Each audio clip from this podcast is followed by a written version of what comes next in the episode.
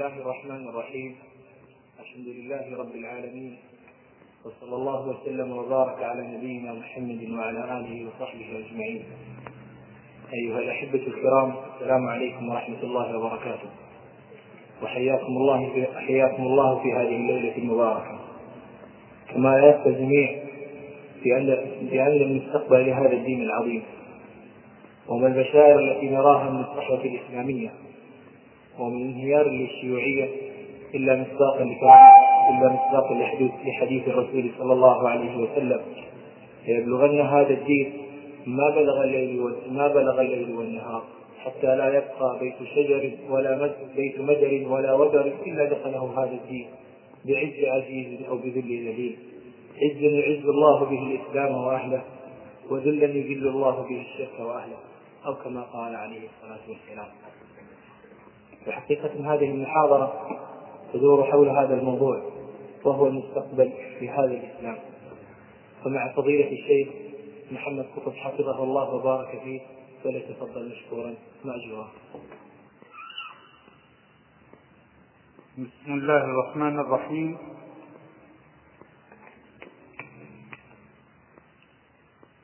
الحمد لله رب العالمين والصلاة والسلام على سيد المرسلين. أبنائي وإخوتي السلام عليكم ورحمة الله وبركاته.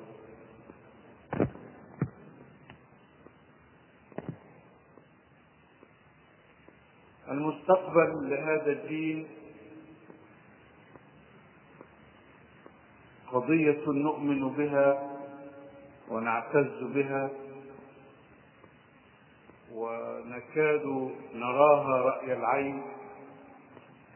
رغم كل ما يحيط بالعالم الإسلامي اليوم من عقبات ومعوقات نستبشر بالصحوة الإسلامية ونرى بإذن الله أنها بشير الخير الذي يرد هذه الأمة إلى حقيقة الإسلام. يوم تعود هذه الأمة إلى حقيقة الإسلام فقد أدت ما عليها وتكفل الله سبحانه وتعالى حين تؤدي الأمة الشرط الذي اشترطه عليها قال تعالى وعد الله الذين آمنوا منكم وعملوا الصالحات ليستخلفنهم في الأرض كما استخلف الذين من قبلهم وليمكنن لهم دينهم الذي ارتضى لهم وليبدلنهم من بعد خوفهم امنا يعبدونني لا يشركون بي شيئا. فالقضية مقضية من عند الله سبحانه وتعالى. إذا وجد من يؤدي الشر يعبدونني لا يشركون بي شيئا آمنوا وعملوا الصالحات فإن الله سبحانه وتعالى قد تكفل بالاستخلاف والتمكين والتأليف ونحن على أبواب جولة يمكن فيها لدين الله مرة أخرى. والأصل بالنسبة لهذه الأمة هو الاستخلاف الدائم والتمكين الدائم والتأمين الدائم. ولكن بالشرط الرباني الذي اشترطه الله على هذه الأمة. لقد ظلت هذه الأمة ممكنة في الأرض أجيالا متعاقبة. وكانت هي القوة في الأرض. هي القوة السياسية هي القوة العسكرية هي القوة العلمية هي القوة الحضارية هي القوة الأخلاقية هي القوة في كل ميدان. ولكن جاءت أزمان انحرفت فيها هذه الأمة ونسيت شيئا مما ذكرت به. فما الذي ذكرت به؟ وما مهمة هذه الأمة؟ وكيف كان قيامها؟ بالتكاليف الربانية التي كلفها الله بها ثم كيف نكلت وفي أي الميادين فصلت هذه الأمة كلفت ما لم تكلفه أمة سابقة في التاريخ كله. كل الأمم السابقة يقول الله عنها وما أمروا إلا ليعبدوا الله مخلصين له الدين حنفاء ويقيموا الصلاة ويؤتوا الزكاة وذلك دين القيم. فهذا هو التكليف الذي كلفت به كل الأمم المؤمنة من قبل. أمة عيسى أمة موسى أمة نوح أمة إبراهيم كل الأمم المؤمنة التي أرسل إليها الرسل صلوات الله وسلامه عليهم جميعا كلفت هذا التكليف. أن يعبدوا الله مخلصين له الدين حنفاء ويقيموا الصلاة ويؤتوا الزكاة. وهذه الأمة أيضا كلفت ذات التكليف لأنه لا إيمان ولا بناء إلا بعبادة الله عبادة مخلصة وإقامة الصلاة وإيتاء الزكاة. ولكن بالإضافة إلى هذا التكليف المشترك الذي تشترك فيه هذه الأمة مع كل الأمم السابقة انفرد بتكاليف خاصة ما كلفها الله ما كلف الله بها أمة سابقة من قبل. ما الحكمة في انفراد هذه الأمة بهذه التكاليف وما هي تلك التكاليف؟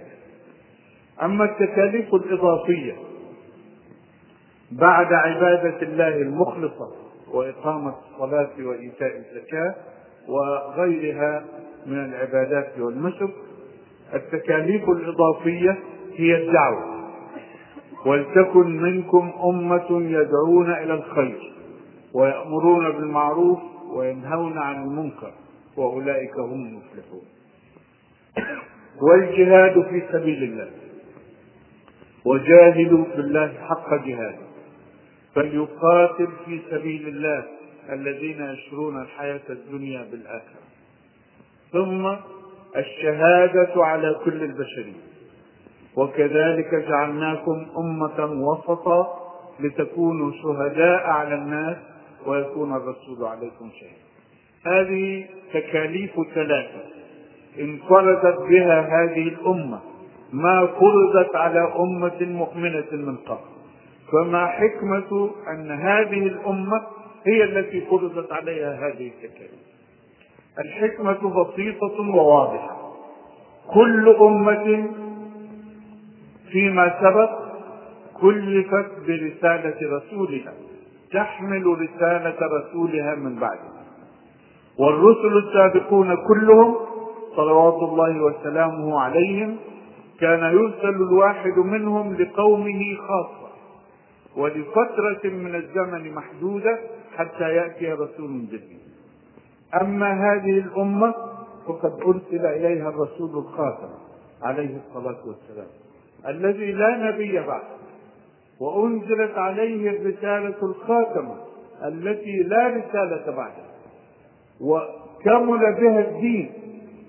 وقال تعالى اليوم أكملت لكم دينكم وأتممت عليكم نعمتي ورضيت لكم الإسلام دينا.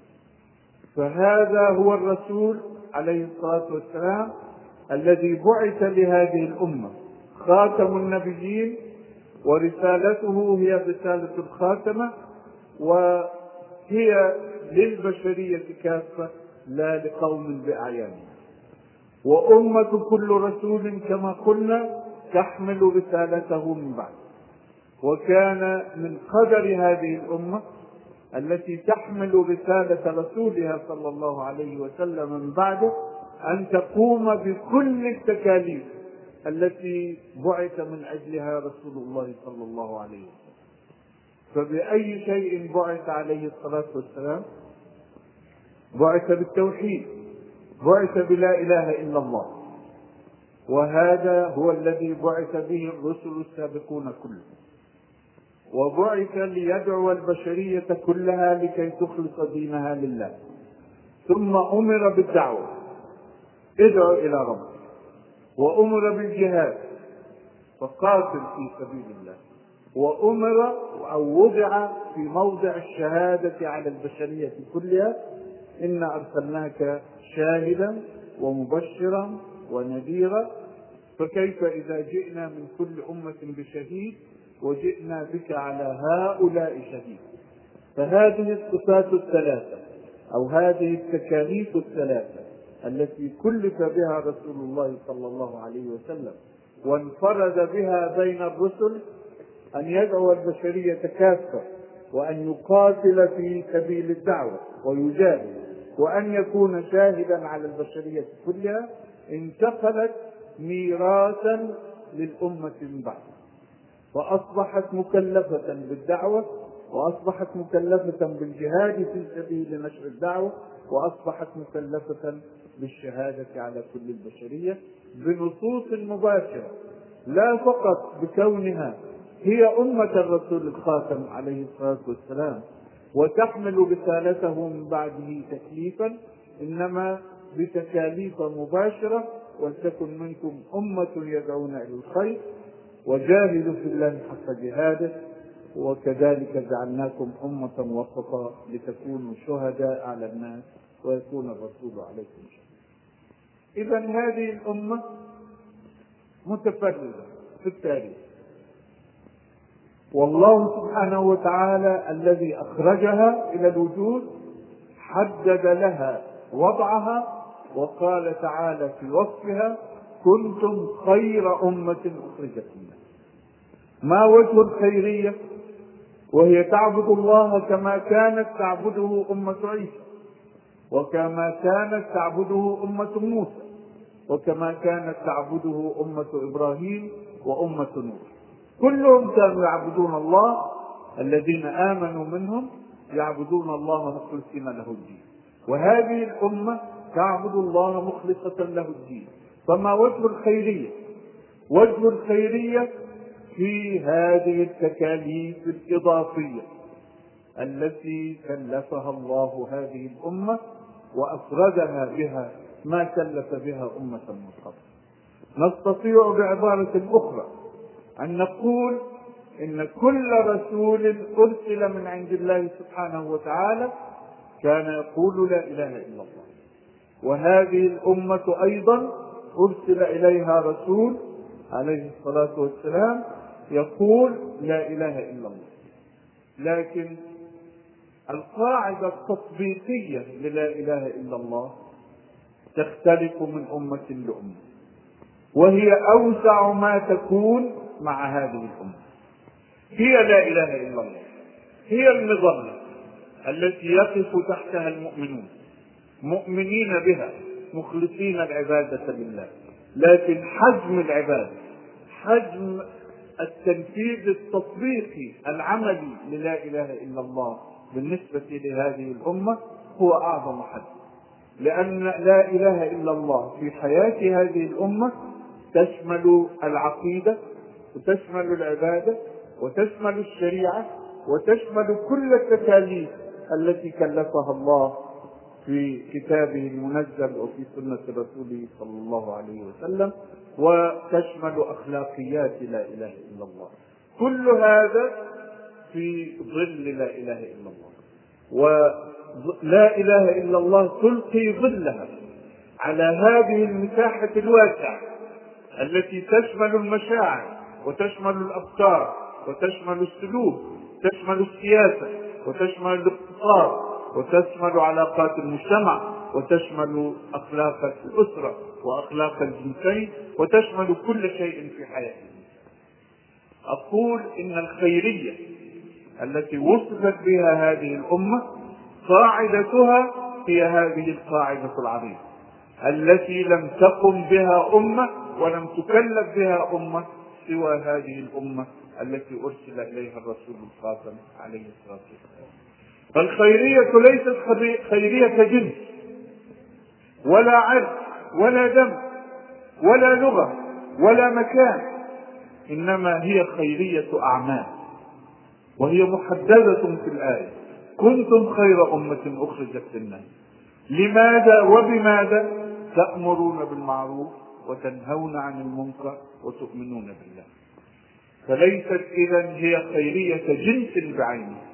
ولا عرق بعينه ولا لغة بعينها إنما هي خيرية التكليف الذي كلفت به هذه الأمة وهي تكتسب الخيرية بقدر ما تقوم بهذه التكاليف وتفقد من خيريتها بقدر ما تنكل عن هذه التكاليف.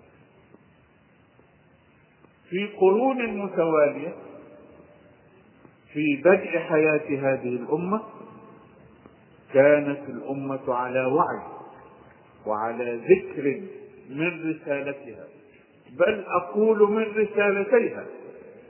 رسالة لذات نفسها أن تعبد الله مخلصة له الدين وأن ورسالة للبشرية أن تكون قائدة ورائدة وهادية وشاهدة على كل البشرية وحين قامت برسالتيها مكن الله لها في الأرض لأنه هو الذي وعد سبحانه أنها إن قامت بالشر تكفل الله مقابل ذلك بالاستخلاف والتمكين والتأمين وذات يوم لم تكن في الأرض أمة بالمعنى الحقيقي إلا الأمة الإسلامية.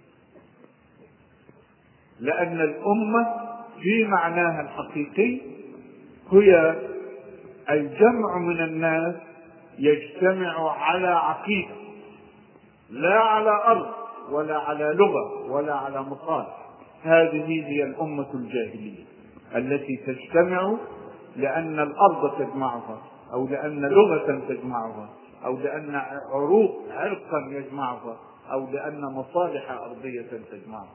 أما الأمة بمعناها الرباني فهي الأمة التي تجتمع على عقيدة صحيحة. ولم يكن في الأرض.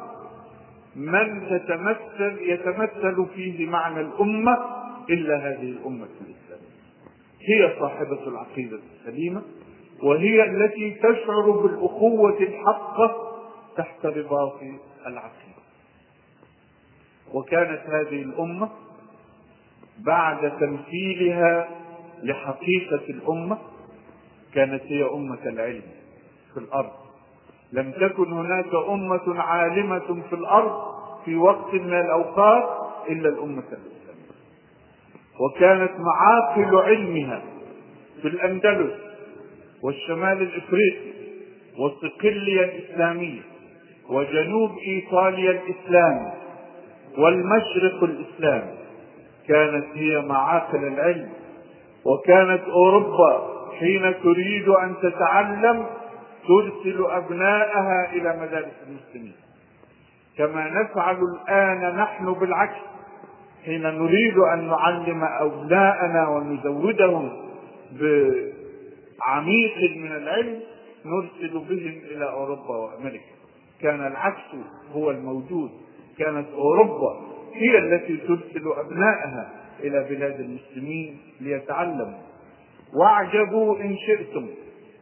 أن رجال الكهنوت كانوا يترقون في سلك الكهنوت النصراني بمقدار ما تعلموا من علوم المسلمين. وهذا ثابت في كتبهم هم أنفسهم أن وسيلة الترقية في سلم الإكليريكية سلم الديني عند النصارى كان ينظر فيه هل تلقى شيئا من علوم المسلمين في بلاد المسلمين أم إنه لم يغادر أرضه؟ وكانت هذه الأمة هي الأمة القوية في الأرض. لا تجرؤ على مشاغبتها أمة وإن جرأت فإنها تعاقب. وتعلمون من التاريخ أن امرأة مسلمة تجرأ الصليبيون فأسروها فقالت في أسرها ومعتصمات فبلغت الصيحة المعتصم فجرد جيشا بكامله لتخليص هذه الأمة من الأسر ولتأديب الذين اعتدوا. وكانت هذه الأمة هي القوة التي تملك التجارة في الأرض. وكانت تجارة العالم كله من الصين شرقا إلى الجزر البريطانية غربا وشمالا كانت في يد المسلمين. كان المسلمون هم المسيطرين على الأرض بحرها وبرها وما كان الجو بعد يستخدم في ذلك الحين. لكن الأرض ببحر ببحارها ببراريها كانت تحت سيطرة المسلمين. وما تعلمت أوروبا علم الجغرافيا إلا من خرائط المسلمين. ويدرس في المدارس خطأ وزورا من بين ما يدرس في الغزو الفكري. أن فاسكو دا جاما هو الذي اكتشف طريق رأس الرجاء الصالح. وندرس نحن هذه الأكذوبة لأبنائنا في مدارسنا وهي من الغزو الفكري. نعم إن دا جاما اكتشف طريق رأس الرجاء الصالح ولكن اكتشفه لمن؟ اكتشفه لنفسه واكتشفه لأوروبا لأن أوروبا كانت تجهله أما المسلمون فقد كانوا يعرفون هذا الطريق من أربعة قرون ثالثة لأنها لأن تجارة الأرض كلها كانت في يد المسلمين برا وبحرا سواء عن طريق البحر الأحمر إلى مصر ثم البحر الأبيض إلى أوروبا أو حول رأس الرجاء الصالح. وما اكتشف فاسكو دجاما رأس الرجاء الصالح إلا على هدى الخرائط الإسلامية. بل أعجب من ذلك وهو عجب يثير الأسى أن الذي قاد سفينة فاسكو دجاما من رأس الرجاء الصالح إلى جزر الهند الشرقية هو البحار المسلم ماجد ابن ماجد.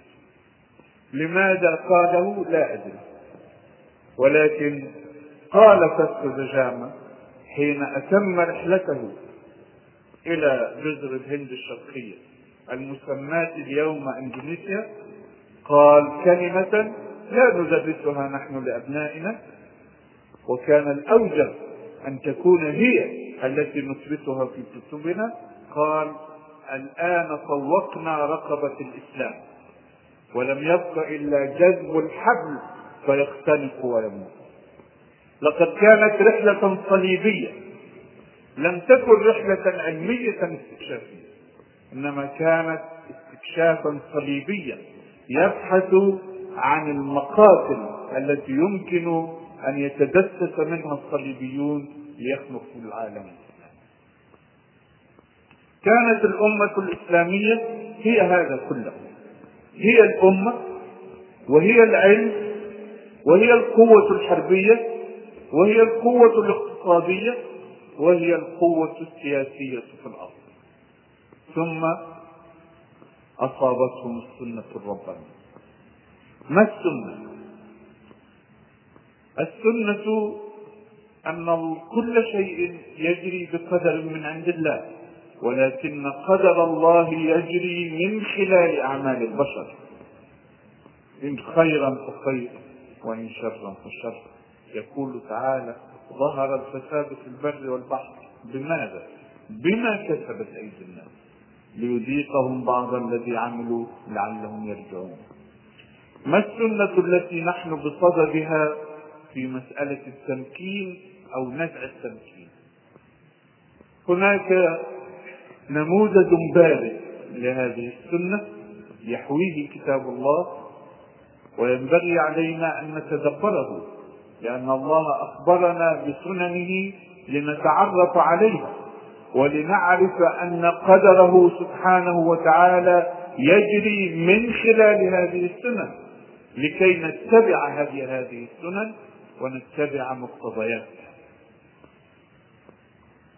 قال تعالى وإذ ابتلى إبراهيم ربه بكلمات فأتمهن. وكلمات الله أوامر وتكاليف. وقد ابتلى الله إبراهيم بأوامر قام بها عليه السلام. وكان أقسى هذه التكاليف أو هذه الأوامر هي أمره سبحانه وتعالى لإبراهيم أن يذبح ولده الحبيب إسماعيل. ولم يتلكأ إبراهيم. ولم يتلكأ إسماعيل. قال يا بني إني أرى في المنام أني أذبحك فانظر ماذا ترى. قال يا أبت افعل ما تؤمر. ستجدني إن شاء الله من الصابرين. فلما أسلم أي استسلم فلما أسلم وتله للجبين وناديناه أن يا إبراهيم قد صدقت الرؤيا ما كان الله سبحانه وتعالى يريد أن يحرم إبراهيم من ولده الحبيب. إنما كان يريد أن يختبر قلبه. أيهما أحب أيهما أرسخ في قلب إبراهيم؟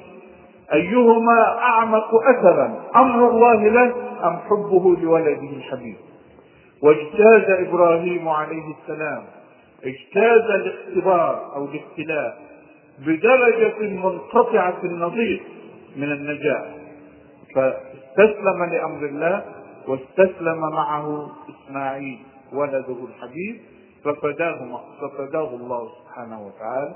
وناديناه أن يا إبراهيم قد صدقت الرؤيا. كذلك نجزي المحسنين. وفديناه بذبح ماذا نتوقع في موقف التكريم هذا؟ الله يكرم إبراهيم عليه السلام. يقول تعالى وإذ ابتلى إبراهيم ربه بكلمات فأتمهن قال إني جاعلك للناس إماما. هذا هو الجزاء هذا هو التكريم الذي كرم الله به إبراهيم واتخذ الله إبراهيم خليل وجعله إماما. وأي منصب في الأرض أكبر من أن يكون الإنسان إماما للمتقين. لا شيء فوق هذا. من متاع الدنيا كلها لا شيء أعظم من أن يكون الإنسان مرضيا عنه من الله فيجعله إماما لمن؟ إماما للمتقين. إماما للمقربين من الله سبحانه وتعالى. فكيف يكون هو؟ يكون هو أقرب المقربين. هنا تحركت في نفس إبراهيم عليه السلام رغبه الوالد في أن يرى الخير في ذريته. قال ومن ذريتي يعني هذا العهد هذه الإمامة قيادة المبتدين في الأرض هل تستمر في ذريتي؟ فما كان جواب الله سبحانه وتعالى. هل قال تعالى أنت يا إبراهيم قد ابتليت فنجحت في الابتلاء فمن أجل خاطرك سأجعل هذا العهد أبديا في ذريتك؟ مهما فعلوا ومهما انحرفوا؟ لا. السنة الربانية لا تحابي أحدا ولا تنحني من أجل أحد. إنما الناس عليهم أن يتبعوا السنة. أما السنة فلا تتغير ولا تحابي ولا تفضل إنسانا على إنسان. قال ومن ذريتي قال لا ينال عهد الظالمين. أي يظل العهد في ذريتك ما استقاموا على الطريق. فإن ظلموا فإن انحرفوا فلا عهد لهم عند الله. تلك سنة ليست لإبراهيم وحده عليه السلام إنما هي للبشر جميعا ولأمة محمد أيضا عليه الصلاة والسلام. لأنها سنة ربانية ولن تجد لسنة الله تبديلا ولن تجد لسنة الله تحويلا. وكذلك كانت أمة محمد صلى الله عليه وسلم حين كانت سائرة على الشر كانت إماما للبشرية قائدا وهاديا ورائدا وشاهدا على كل البشرية. فلما حادت عن الطريق هل يظل العهد لها؟ لا. سنة الله لا تحاد فنزع العهد نزع نزع التمكين نزع الاستخلاف نزع التأمين من هذه الأمة. عقابا لها على نكولها أولا عن رسالتها للبشرية ثم عن رسالتها لذات نفسها. فماذا حدث في التاريخ؟ حدث أن انكفشت أوروبا وقد كان حجم أوروبا هكذا ضئيلا. وقت أن كانت الأمة الإسلامية هي المستخلفة وهي الممكنة وهي المؤمنة كان حجم أوروبا ضئيلا. فلما انحسرت الأمة الإسلامية انكفشت تلك الأمة الجاهلية التي نسميها أوروبا. ومما يثير الأسى أنها انتفشت بعلوم المسلمين.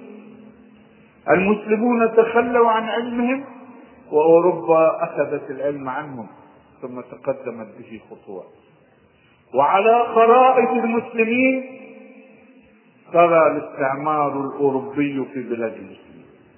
من الخرائط التي استولوا عليها وتعلموا منها عرفوا أين يقع العالم الإسلامي وأين تقع الخيرات العظام التي سلبوها وحين سلبوها انتفشت أوروبا وانتفخت وتضخمت حتى صارت ما هي عليه اليوم. تلك جولة من جولات التاريخ. فقدت هذه الأمة بالتدريج خلال ثلاثة قرون فقدت كل ما كان الله قد من به عليها من